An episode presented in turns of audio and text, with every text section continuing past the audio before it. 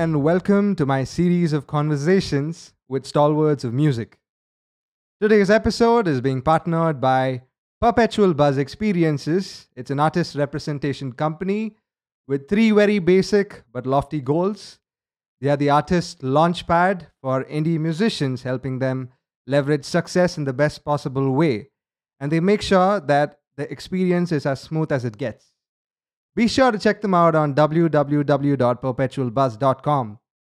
We have yet another podcast partner, which is Wire Up Music Store, one of the finest music retail stores with state of art equipment ranging from musical equipment such as guitars to ukulele, percussive instruments to classical instruments. Do check out their Instagram page, which goes by the handle at the rate wireup.india. And if you happen to be in Bengaluru, hop into their store in Koramangala. Speaking of my distinguished guest for today, he's a founding member of the chart topping contemporary jazz group called Fourplay. Nathan East was 16 years old when he got his first big break and found himself on the road with Barry White. The next time the phone rang, it was Quincy Jones on the line. The calls kept coming, and, and it was for the fa- past uh, 40 years or so, East has been churning out hit songs with legends such as George Harrison, Michael Jackson, Phil Collins, Whitney Houston, Beyonce, Barbra Streisand, Daft Punk. I could keep dropping these names for almost one hour. Above all, he's one of my major inspirations to take up guitar in the first place and my major inspiration for music. I'm delighted to welcome the master of the bass, Nathan East.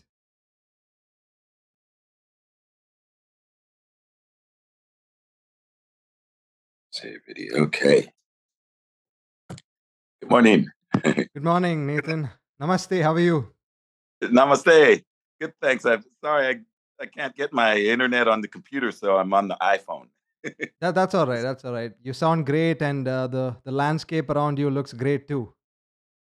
Oh, good. Okay. Where are you Great. at? Which which part of the world are you in right now? Yes, I, I'm actually in the in Nevada at the moment, Oh wow! So you you're touring. You're what are you there And- for? and then we're about to start. Uh, we're about to start a tour Mhm. with um with the with the Eric Clapton band. Uh huh.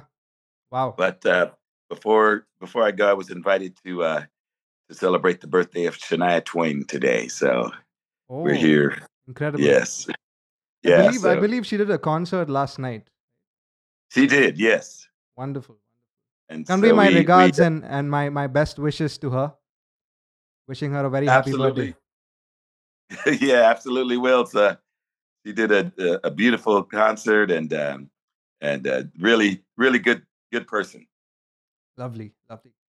Great. So let's get started with our agenda for today. I have a couple of interesting questions coming your way. Okay, great. So, your roots as a musician have been in UCSD. I'm sure it was a very enriching environment. Uh, you've you've been mentored under the great Bert Turetzky and Cecil. They've been uh, two great mentors who have uh, you know helped you nourish your uh, musicianship. What what has been your inheritance from these great set of teachers in terms of the spirit of music that they embodied? Well, you know, in in life, if you're fortunate enough to to get really good teachers, it can it can really determine um, the direction and whether you are able to, you know, thrive in that in that particular area. And these two, uh, Cecil Lytle and and Bert Turetzky, uh, you know, almost 50 years ago at UC San Diego, um, I was just fortunate enough to to uh, be under their uh, professorship and and friendship, and they've become you know mentors, friends, and and and musical colleagues that uh, that really helped me. You know, at an early age when I was developing, you know, they just uh, were giving me really good musical and and life uh, wisdom. Lovely. I know this is a, this is quite an unfair question, but what are some of the qualities that you have imbibed, and what are some of the aspects that you failed to acquire from your mentors?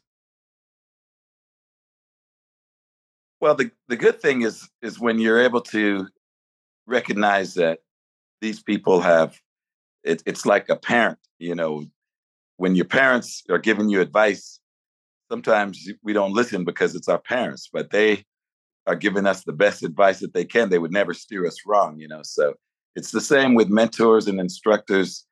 And and I feel like I was I was really just able to appreciate the fact that they were they were at the top of their game. And uh, I was fortunate enough to be a beneficiary of what they of what they knew in their lives. Wonderful. And you, what- you know, most of the, most of the stuff I did, I did listen to and and uh, adhere to. You know, I I really appreciated what the value and what they were saying. But I'm sure the environment that you grew up in, your entire family was musically inclined. Your brothers were into music. I'm sure that environment also played quite a vital role in sort of uh, developing this skill set for you in a lot of ways. Uh, yeah, absolutely. It's it's um it's it's everything, you know. It's it's what's going on around you culturally, spiritually, and um and I do again appreciate the environment that I grew up in. It's um, I had really good um strong parents and my family situation was there was never a dull moment you know with seven children in the house and and and my mom and dad were very supportive of of all of our endeavors and uh, i think that's one of the most important things you know to to have to nourish a, a fruitful and and and uh, you know successful path. Must have been quite lively growing up with that many people in a family right? Absolutely. There was there was never a dull moment in the house. When I listen to your music, I get this tremendous sense of flow, that of being uplifted and experiencing sheer bliss as a common strand in terms of quality of the ethereal, if I were to describe it. Is that reflective of the personality that you are normally, apart from the musical bit?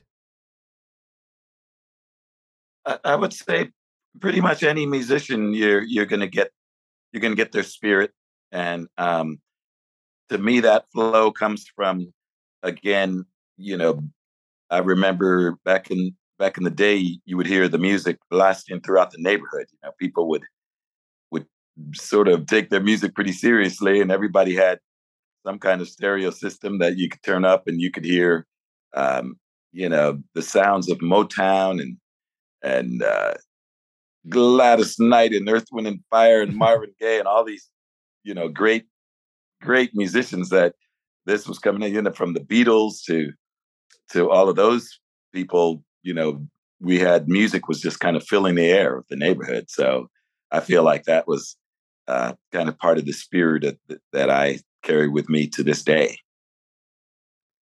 Uh, in terms of uh, creating music, let's let's get into that topic.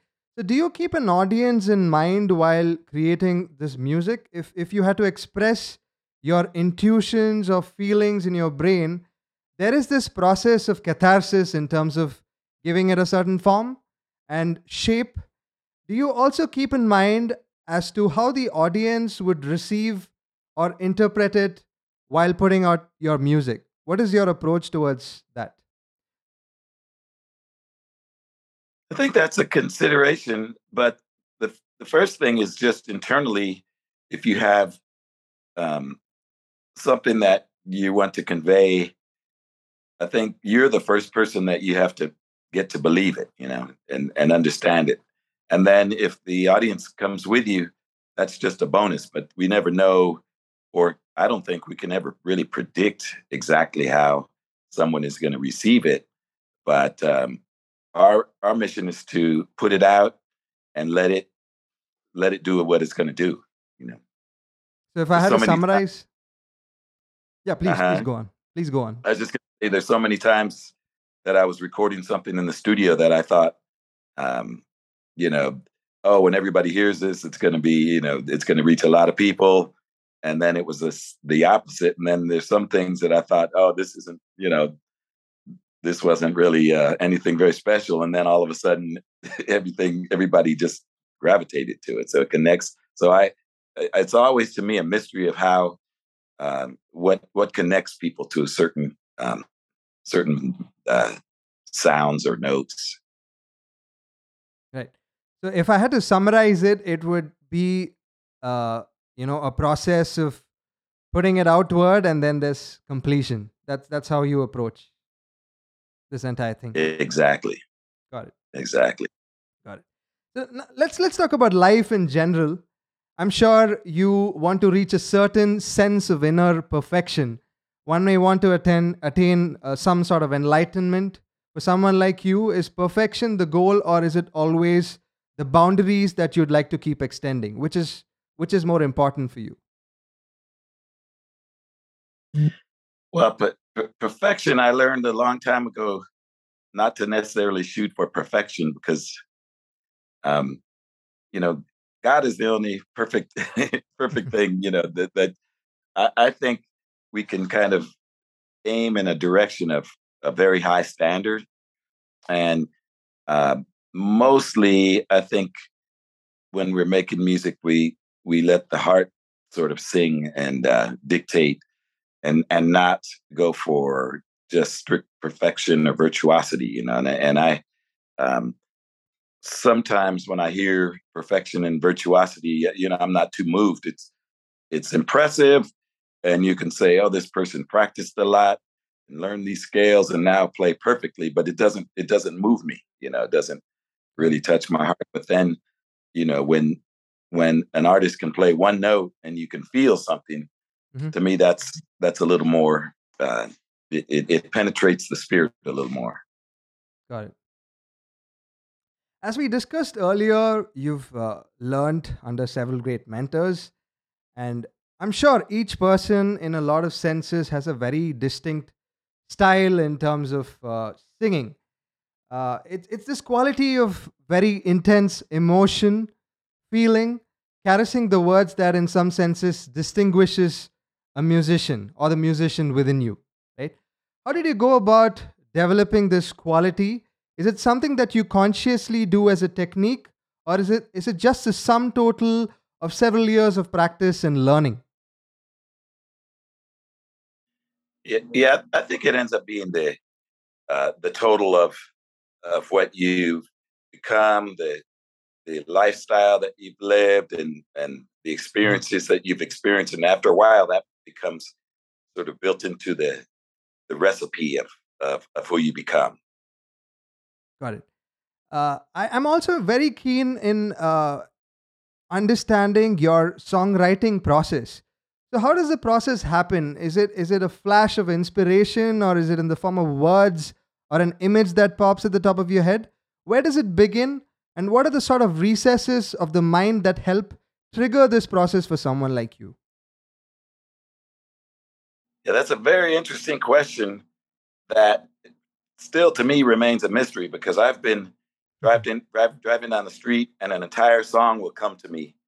And uh, I remember back in the day, I would, um, before iPhones and everything, I would call my uh, answer phone at home and mm-hmm. leave a song idea on it, you know.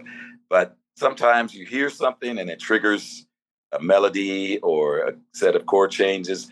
Uh, I I rarely am able to just sit down. Okay, I'm going to write a song right now. You know, it's it's always kind of triggered by some some inspirational idea or um, someone was crying and, and you try to figure out oh what's going on and then you know you know something comes some notes come out or completely random.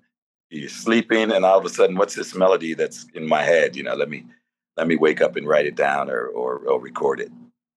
Right. Uh, so in terms of being a musician uh, let's let's slightly move towards performance now. Uh, you're a musician who does extensive amount of touring with so many greats and very often there is this notion in terms of uh, a potential risk for musicians who performed the same set list or the same set of songs over and over again. They kind of begin to do it mindlessly because they have this formula as to what works and what doesn't, right? And sometimes one may, n- may not bring their own creative self in or during a performance. Does that happen to you? You know, I, I don't let the I don't let the fact that I'm doing something every day or every night influence um, how much energy that I put into it. I mean, it's never it's never a phone it in and just get through the notes for me. Um, and whether it's one soul or or twenty thousand in in the audience listening, I'm always feeling like this time is my only opportunity that I have to express what's going to be expressed and touch a heart, you know, potentially. So I can't just phone it in, you know. You have to completely act like this is the first or the last time that I'm going to be playing this song, and I, I keep that with me uh, every single performance. Marvelous. You know, uh, it kind of it kind of takes me back to uh, my childhood, my first, probably my first or the second uh, childhood memory. Uh, so Harry Belafonte and uh, you and uh, Sir Eric Clapton have been uh, some of my major inspirations. Till this very date, you know, I I go back to the first performance that I ever saw as a video. It was that of you and Sir Eric Clapton performing at the Royal Albert Hall. So you did like a very very cool version of Knocking on Heaven's Door, like a reggae uh, with a reggae twist to it. So, wow. so that that that particular song sort of inspired me to pick up the guitar as as an instrument. And uh, yeah thanks to you. Thanks to you for uh, for that wonderful performance well, that you put forth. Well, well, thank you very much for including me in, in such good company. You know harry belafonte and, and uh, eric clapton were were very big influences as well on uh, me as a young musician. And and um, it's it's always to me still just a joy to to be able to it's coming up uh, like 40 years that I've been working with with Eric, and uh, to this day, you know, and every night is is still very special, um, and not only especially musician uh, from a musical standpoint, but just from the brotherhood. Yeah. Uh, in- interestingly, that performance also had uh, Phil Collins and it also had Greg. Uh, Greg. Right. Yeah. You guys were, were, were like throwing out some wonderful harmonies uh, along with these guys, and it just sounded so magical. You know, it, was it was completely mesmerizing. this is like this is more of a fanboy oh, moment right now for me. well, you know, it's, it's it's again. This is what I mean when I say you never know who's listening or whose heart you're touching. You know, and what kind of influence. Um, and for me, the the most amazing thing is this is this is what I get to do. And it's so much fun if you can imagine how much fun it is to stand on the stage with Greg and Phil Collins and, and Eric Clapton and, and just, you know, do a version of a great song like Knock on Heaven's Door and, and just having fun with the with the overall spirit of it. It's uh, um, you know, th- that's a great memory for me as well. Interestingly, we have a lot of fans on the Instagram live stream who are very curious to know the sequence of events uh, when uh, Sir Eric Clapton first approached you. Could you could you elaborate on that? What was it like the first time he ever called you or he in, ever invited you for a for a musical uh, collaboration? Well, first of all, I think we were destined to meet because I was introduced to Eric uh, by Phil Collins when I was in uh, London working on the uh, Philip Bailey Chinese Wall Easy Lover. album. Easy Lover. Yeah. Yes, exactly. And, and so we uh, we went out to Guildford, which is where you know it's about an hour outside of London, where I think the, close to where Eric lived and, and Phil Collins lived. And I just remember we went to a pub and, and Phil introduced me to Eric there. And so we said hello. Um, but then not too long after that, I was playing Live Aid and mm-hmm. uh, with Kenny Loggins in Philadelphia, and I came off the stage, and there's Eric Clapton, Clapton, and he said, "Oh, sounds great. You want to hang out?" You know, and so that was great fun. And then Phil introduced me. We ran into him again um, in in the studio in in England. So for his the first time I worked with him was for the Behind the Behind the Sun mm-hmm. album and Forever Man and lots of those yeah. great songs. Um, Jeff Porcaro was on drums, and it was you know it was the kind of the LA uh, finest, Steve Lukather, Greg Phillinganes, Michael Omartian, you know, so and so we all came together, and um, we we were all mutually excited to meet each other, you know, and and uh, so that was that was the first time he called, and then I remember getting called to to work on the recording of uh, for August, which was produced by Phil Collins, mm-hmm. and uh, as soon as as soon as we would finish the takes in the studio, it was Greg Phillinganes again, Phil Collins on drums. Um, and as soon as we would finish the takes, you know, uh, you know, Greg would throw his headphones up, and everybody was, you know, like it was really an exciting energy in the studio. And so uh, Eric's manager was in, uh, and next thing you know, he saw kind of the chemistry with the band, and then he came in the room. He said, "How about these six days?" And I'll remember it was the Montreux Jazz Festival, um, Oslo in Norway, Copenhagen, um, and about a half a dozen dates around um, Stockholm, around Europe. Um, and so we did those dates. It was included the Royal Albert Hall, and we had such a good time. And that was um, that was kind of the beginning of of a very long friendship and and um, touring around the world. Incredible. If I may ask, do you have uh, do you have a music project that's coming up with with Sir Eric Clapton? Do you have anything in the making right now? Right now, that we're in the studio and uh, recording some new material, mm-hmm. and it's interesting because in today's time, you know, still make an album, but I think a lot of artists are now putting out um, little singles. So the latest, the latest single that uh, was released is called "Pompous Fool," mm-hmm. and there's been tube uh, sort of lyric video put out. But we're in the studio uh, recording a collection of songs for an album um, that will be released. Yeah. I also liked your uh, unplugged uh, music videos that you released during the pandemic with uh, uh, Steve Gadd. You you did like a very very different setup, like a stripped down version of all the all the classic songs uh, in an unplugged format, which was which was quite interesting. Uh, very recent, but yeah, I, I loved it. Oh, thank you. That was that was very special as well because um, everyone was on lockdown. So this was an this was sort of an example of how do you if if you're on lockdown, what kind of way can you get around that so that you can actually work together? You know, so they created a bubble out in the countryside.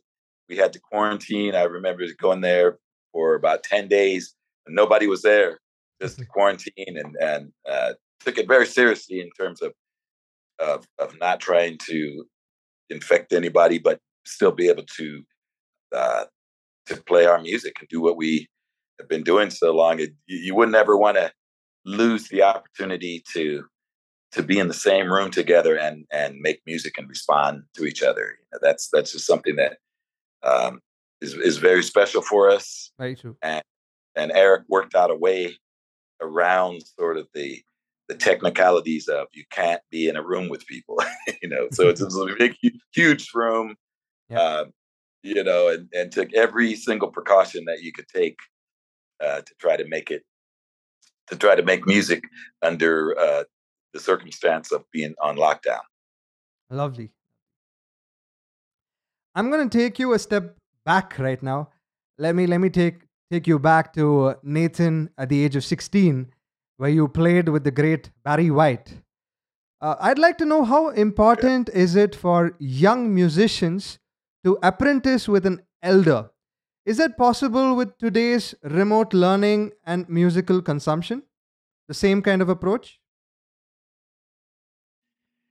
Yeah, I think uh, I think it is. You know, there's there's so many um, great videos now on, on YouTube alone where you can just you you can just go down that go down that path and and spend a day just studying all the great musicians. I mean, there's some just so much.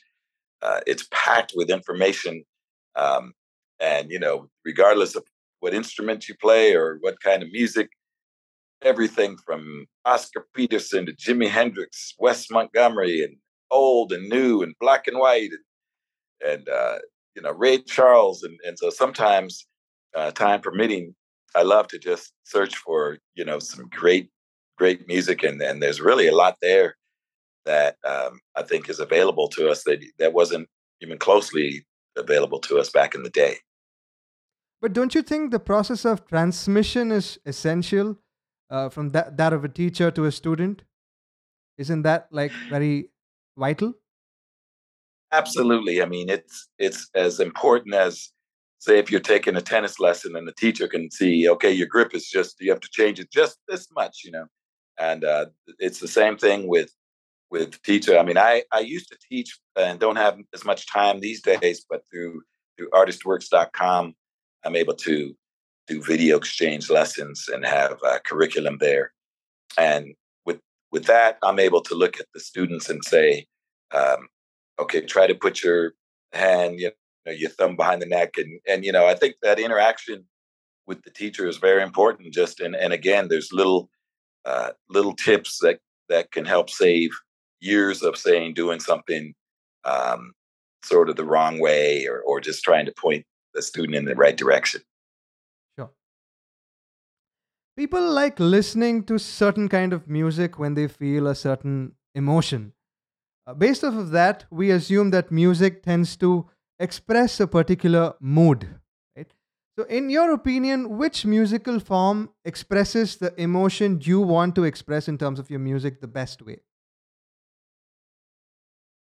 You know, there, there's so many. Um, first of all, there's so many emotions to express, Yeah. and there's so many ways of doing it. So, I mean, I love I love playing a ballad where you can every note just gets to be gets the full length and um and you could put you know you have time to put a lot of heart and soul but then a nice dance song or something that's lively uh again is a way to you know for the listener to to kind of get into it and move their body and move their spirit you know so uh, again i feel very fortunate to have been involved in so many different types of music um, whether and whether it's rock and roll or R and B, um, soul, funk, jazz.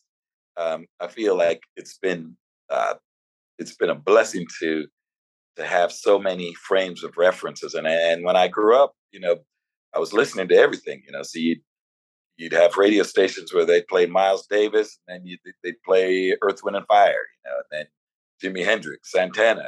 Um, Chicago, Blood, Sweat, and Tears, The Temptations, you know, all these were just coming at me, uh, you know, when I was sort of learning music and growing up. So uh, that's one of the things I always recommend is that uh, students learn, um, you know, just different, as many different types of music as possible. Do, do you believe in the cycles of life and rebirth? uh, you know, in terms of uh, many musical masterpieces that you see, when you look back upon your work and your life in general, uh, there are certain landmarks or milestones that you've been trying to reach out to or have been able to achieve. Uh, total surrender to the process of music as a whole. Uh, how does it work for someone like you? Wow, that's a very uh, that's a very good question, and thank you. Because for me, I think I think music is is we're speaking the language of God. You know, it's it's a very spiritual journey, um, mm-hmm. and so you you're having all the things that that are coming through you, environmentally, spiritually, physically, um, and I think one of the per, one of the people that I've I've really seen that happen is is being in the studio with Stevie Wonder, where he sits down, and I've never seen music flow through a person so uh, miraculously. You know, where it's just coming from a higher source and power and being transmitted through through the through the human experience. You know, and, and it's it's it's something that I've I've always like when I sit down and play.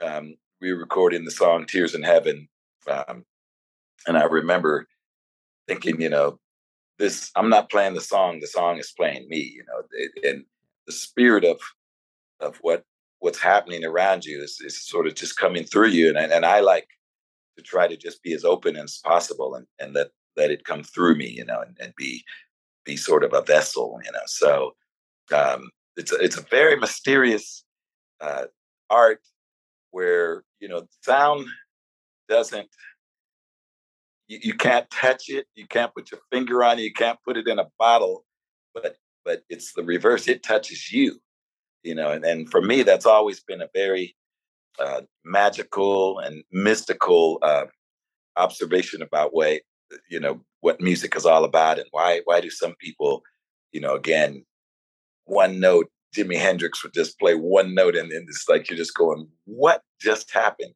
You know? You did mention spirituality or the word spiritual uh, in, in a couple of occasions during our conversation.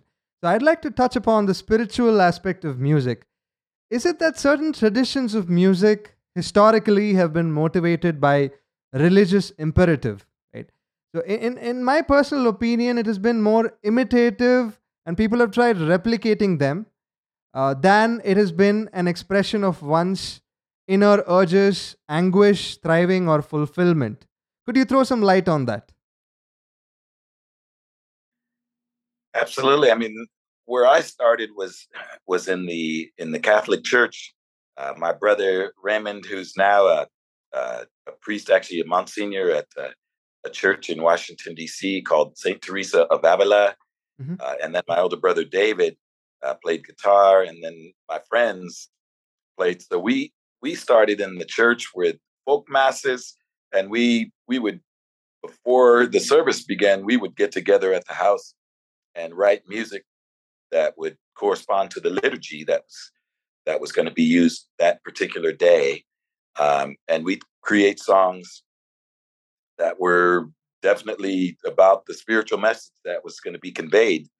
And so that's sort of my entry into music, and then I felt like um, you know, from the very beginning, it was a it was a spiritual experience, and um, um, to this day, I sort of approach it um, from first of all, I feel like it's a blessing and an opportunity just just to, play, you know, and uh, that's where I first picked up my first bass. I feel like um, I feel like the bass discovered me. There was just a bass on the altar, and uh, sitting there, and this was before I was was playing. And I just asked, "Whose is this?" Nobody knew knew whose it was, and and I just would be okay to pick it up and start playing. Yep. So when I picked it up, that's when I felt some very uh, high kind of spiritual energy coming through me. That oh, wait a second, I feel like this is something that I I'm familiar with already. So it, it, it to this day, music has a very spiritual uh, uh, meaning to me. Lovely. That being said, do you do you have a sense of God or eternal presence? Does it have a particular form? Oh yes, I mean, and and I think it's easy for people to get hung up on what you call it, or but for me, yes, I, I feel like like it's a gift from God. Uh, I start each day and end each day with with prayers um, of thanks, and um, you know, I always ask for guidance and protection and direction, and and I feel like you know every everything we do is is directed by God, you know? and all of our experiences, be they good, be they bad, it's it's all part of uh, part of what I think we're meant to go through in this life. That's, that's quite a lovely take you know this this entire uh, ideology that that you put forth thank you and i and i feel that music becomes a reflection of of that and um, that's one of the things i'm so grateful for uh, about being a musician is that it's it's accessible to me to be able to um, express through music what's going on what's going on in my life in terms of developing a particular musical style, people have described your music as something that universally resonates and your music is universally accessible to people from different continents. Uh, in, in what ways during your working span have you felt that your musicality had particularly evolved? You know, early on, I mean, I started playing at, at age 14, but you know, when I was 16, I was on stage at Madison Square Garden with Barry White you know, playing. And so I feel like I just got, you know, I, I, got blessed from the beginning to to be thrust into uh, the real world where it was already developed. He he was a uh, a very popular artist, filling arenas uh, around the country, and so to you know to be sit there, put on a tuxedo, mm-hmm. play with the Love Unlimited Orchestra, to you know a packed arena at at age sixteen, I felt like you know this is kind of first it, it was very cool and and and I realized that this is something that I want to do. I want to pursue and, and continue to do so. Um, from there, just get, continue to try to develop your art and your craft and and um, and your gift. Uh, is there a feeling of insecurity somewhere? Uh, you know, of course, in in every artist, uh, they want to seek some sort of affirmation at the end of the day. Uh, do you have something like that? You know, but because of the human experience, we're, you know, yeah, it's it's it's natural to for for doubt and insecurity to come to enter, and I think what we do is just go with that as as yet another emotion that that we let let ourselves deal with, and and try to um, try to make so that we feel secure in, in a situation. And it's uh, for me, it's has to do with your relationship with with life in general, but then uh, your relationship with your instrument and your relationship with, with the music that you're creating. You have uh, you have contributed to over two thousand uh, possible albums uh, in your in your entire career, and you have more go- ongoing for the next couple of years. Uh, I'm sure. What what dream or aspiration have you set for yourself now, or or is it is it just going to be an going to be a never ending, ongoing process? Well, one one one of my prayers is that that it never ends because I enjoy it so much. So I I always you know am grateful that it continues. This is this is more than my fourth decade of of actually making music for a living and uh, continuing to work. And, I, and I'm always grateful for for every every job that I have and, and every opportunity to share this uh, what I do.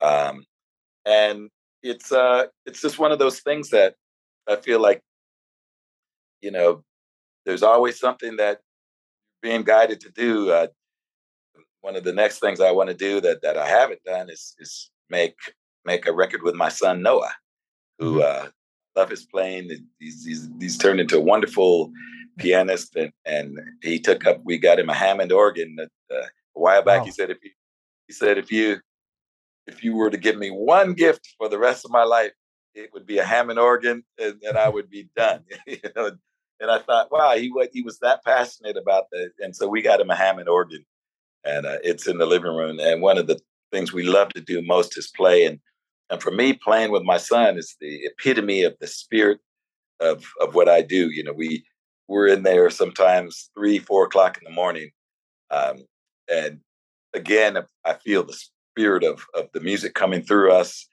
and it's something that is, is very exciting to me. You know, to to play with a person that you you know not too long ago you were changing uh, diapers, you know, and, and driving around, and now this person is has the awareness to to have a musical conversation with you that really again uh, penetrates your heart and um, so this is something that that I really look forward to doing um, and and going out and, and performing with him uh, just because it's something I've never done mm-hmm. uh, and like a new a, a new experience for me that I thoroughly enjoy.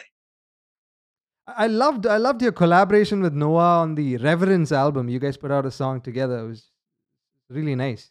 Uh, thank thank you. Yeah, he he guested on both my albums, um, mm-hmm. and uh, the Reverence song that I believe it was "Over the Rainbow" that we recorded yes. together. And uh, it was the the Beatles song "Yesterday" that we did on the first album, mm-hmm. um, and it was very. Um, it, first of all, it was it was great. Our, our producer Chris Gero, the, he said, "Have Noah say, are you ready, Dad?"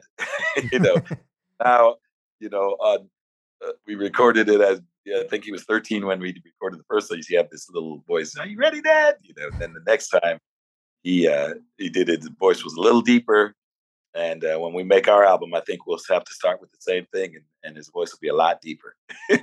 but uh, yeah, definitely, uh, definitely having a, a, a, great time together, and and I feel it's just uh, a, a real privilege to to to make music with him. So is is he also going to pursue music full time? You know, I, I believe he just graduated from the uh, Haas School of Business in UC okay. Berkeley, mm-hmm. and so he he does have that.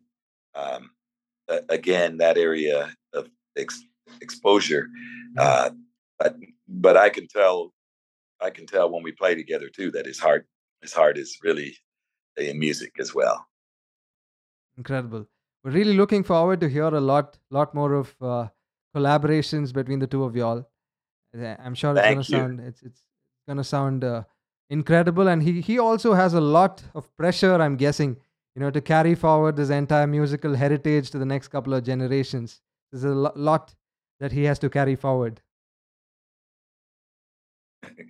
well, I mean, uh, he's the way he's handling it. Uh, I, I enjoy as well because he he doesn't he just enjoys playing and and you know so just that spirit alone for mm-hmm. me is like there's no pressure uh it's just wow this is so much fun you know and and mm-hmm. uh when when we play it's just so much fun like when i'm when i'm thinking of a chord potential chord like then then you hear it it just is one of the most magical things lovely your life seems to have this incredible quality of flow surrender and harmonizing with that flow.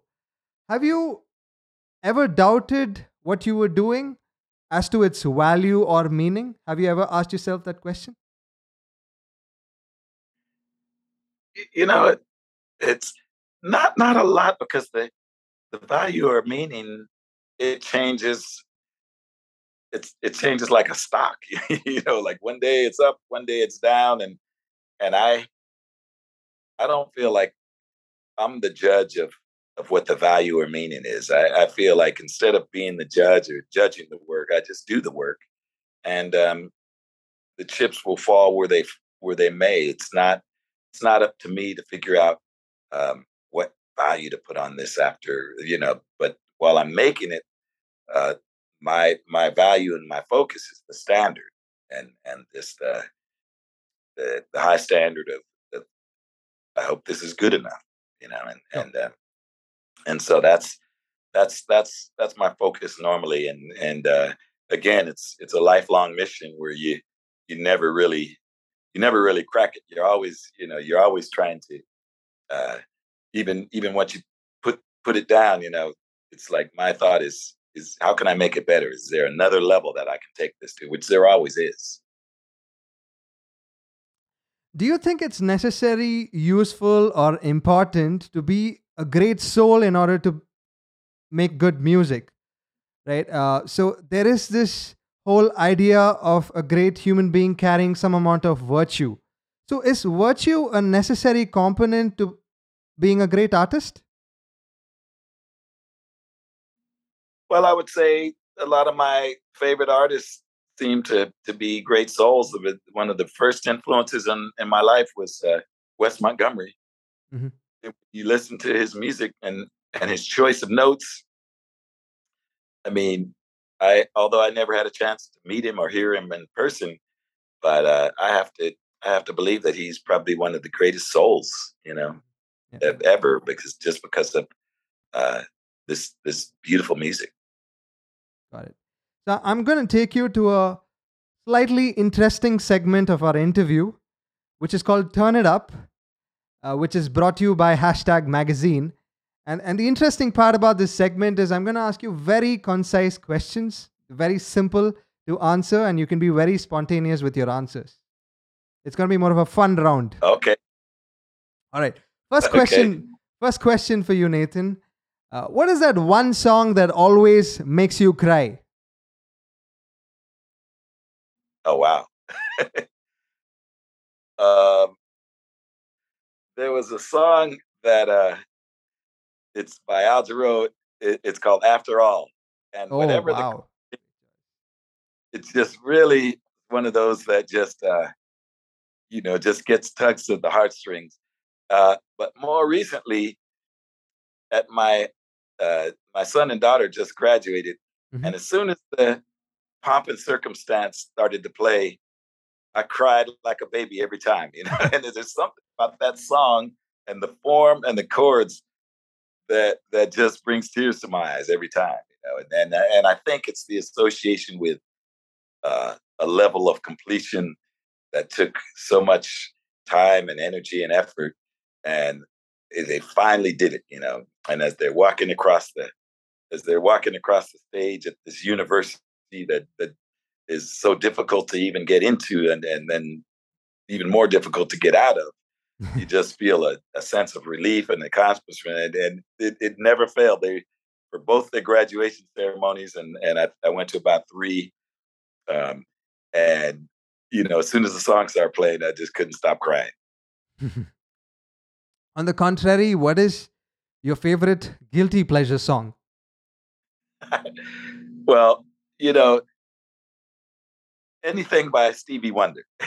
you know, like that we were we were we were out last night, and and as soon as Superstitious starts playing, you know, everybody in the room is just dancing, you know, yeah. unconsciously, you know, yeah. and uh, you know, uh, I enjoyed. We we played a song called "Get Lucky" with Daft Punk, yeah, and there was something about that song that even in the studio uh, on playback, everybody in the studio was dancing, you know, and and that that to me was the first indication. You never know what a song's going to do, but that was one of my first uh, indications that this song, this might be a this might be a hit song.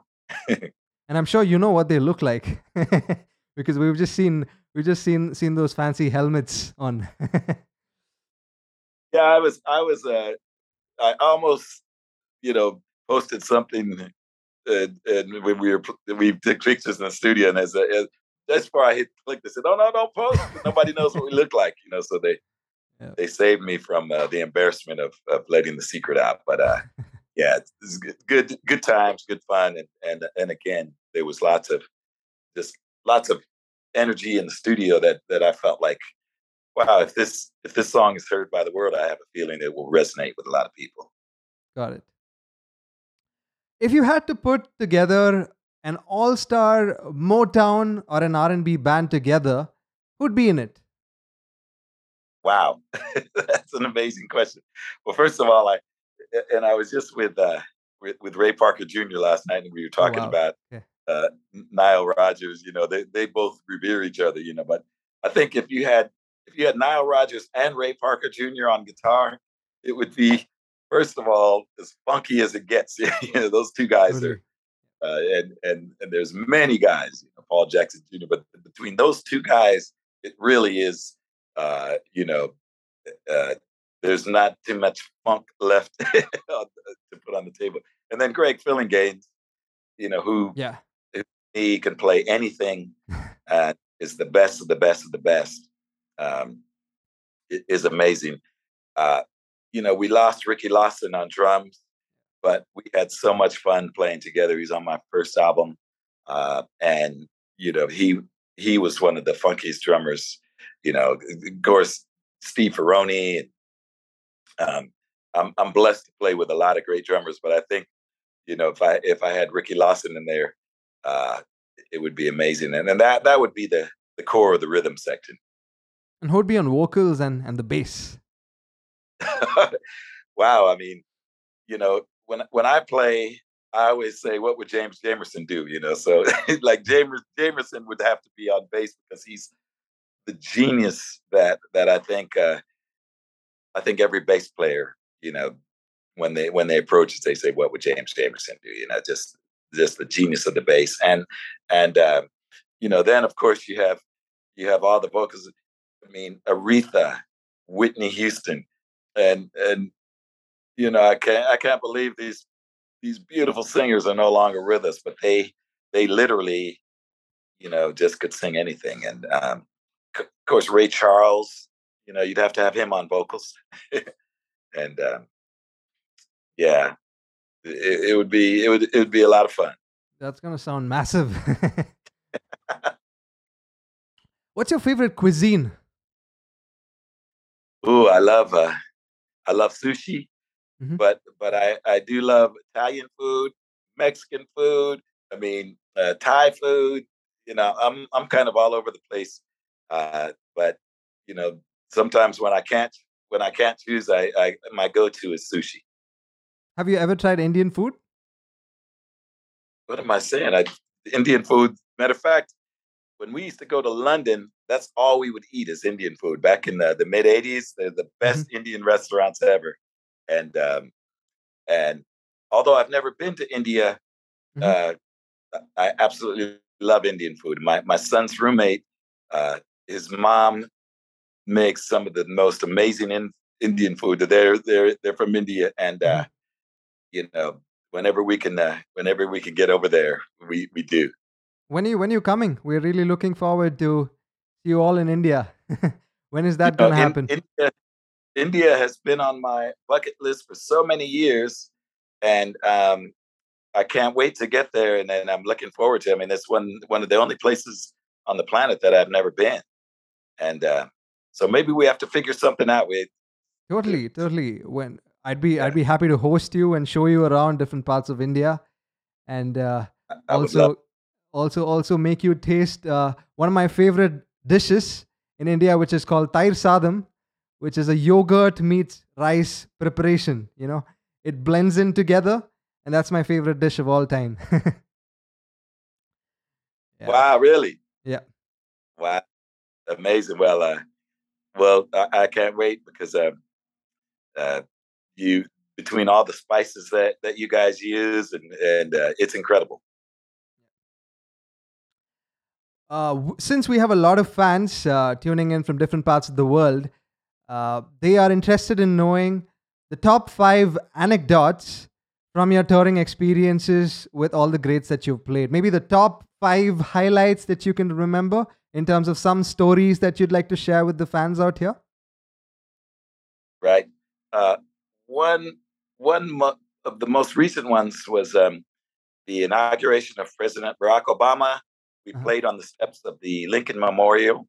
Wow. Um, there were literally two million people uh, in front of the, the you know Lincoln Memorial on the mall there, and uh, this was 2009 January. It was very cold, but uh, very historic occasion. I'll never forget. I had my my grandparents' picture on my music stand and my parents' picture because they weren't alive to see the first black president. But um, you know, it, it was Stevie Wonder, Bono, Bruce Springsteen, James Taylor. You know, like the, almost the entire music industry was on stage, and uh, we were all very excited uh, at this this momentous occasion. That that that sticks out as one.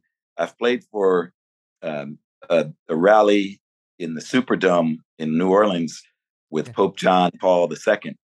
Oh, wow. And again, when he came around in the Pope Mobile and, and gave his blessing, it was a very emotional uh, time. And um, again, the, the spirit that filled the room was was very magical. Uh, one of the times that I played at the Royal Albert Hall, and, and there's been many, over a hundred, um, but it was the Queen of England and Nelson Mandela sitting in the in the box, in the royal box, and and that's a pretty pretty incredible audience. And then we got we got to meet them afterwards.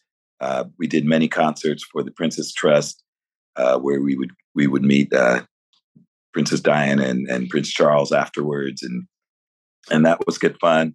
Um, and then I, you know, I've played for uh, at least three inaugurations, um, and and so those others been great. And then another really special occasion was playing for Rock in Rio.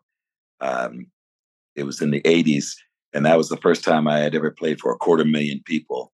Um, so like shoulder to shoulder, as far as the eye can see, to the left, to the right, and and beyond, and singing at the top of their lungs. You know, it was just very like I've never seen anything like that. You know, and then it was uh, extremely magical. Lovely. I have Well, one. yeah. Yeah, yeah. Please, please go on. No, I was just there there have been many that still to this day that just uh, monumental. Got it. Got it. I have one last question for you, which is a custom in all of my interviews, and I ask all my guests this this very question.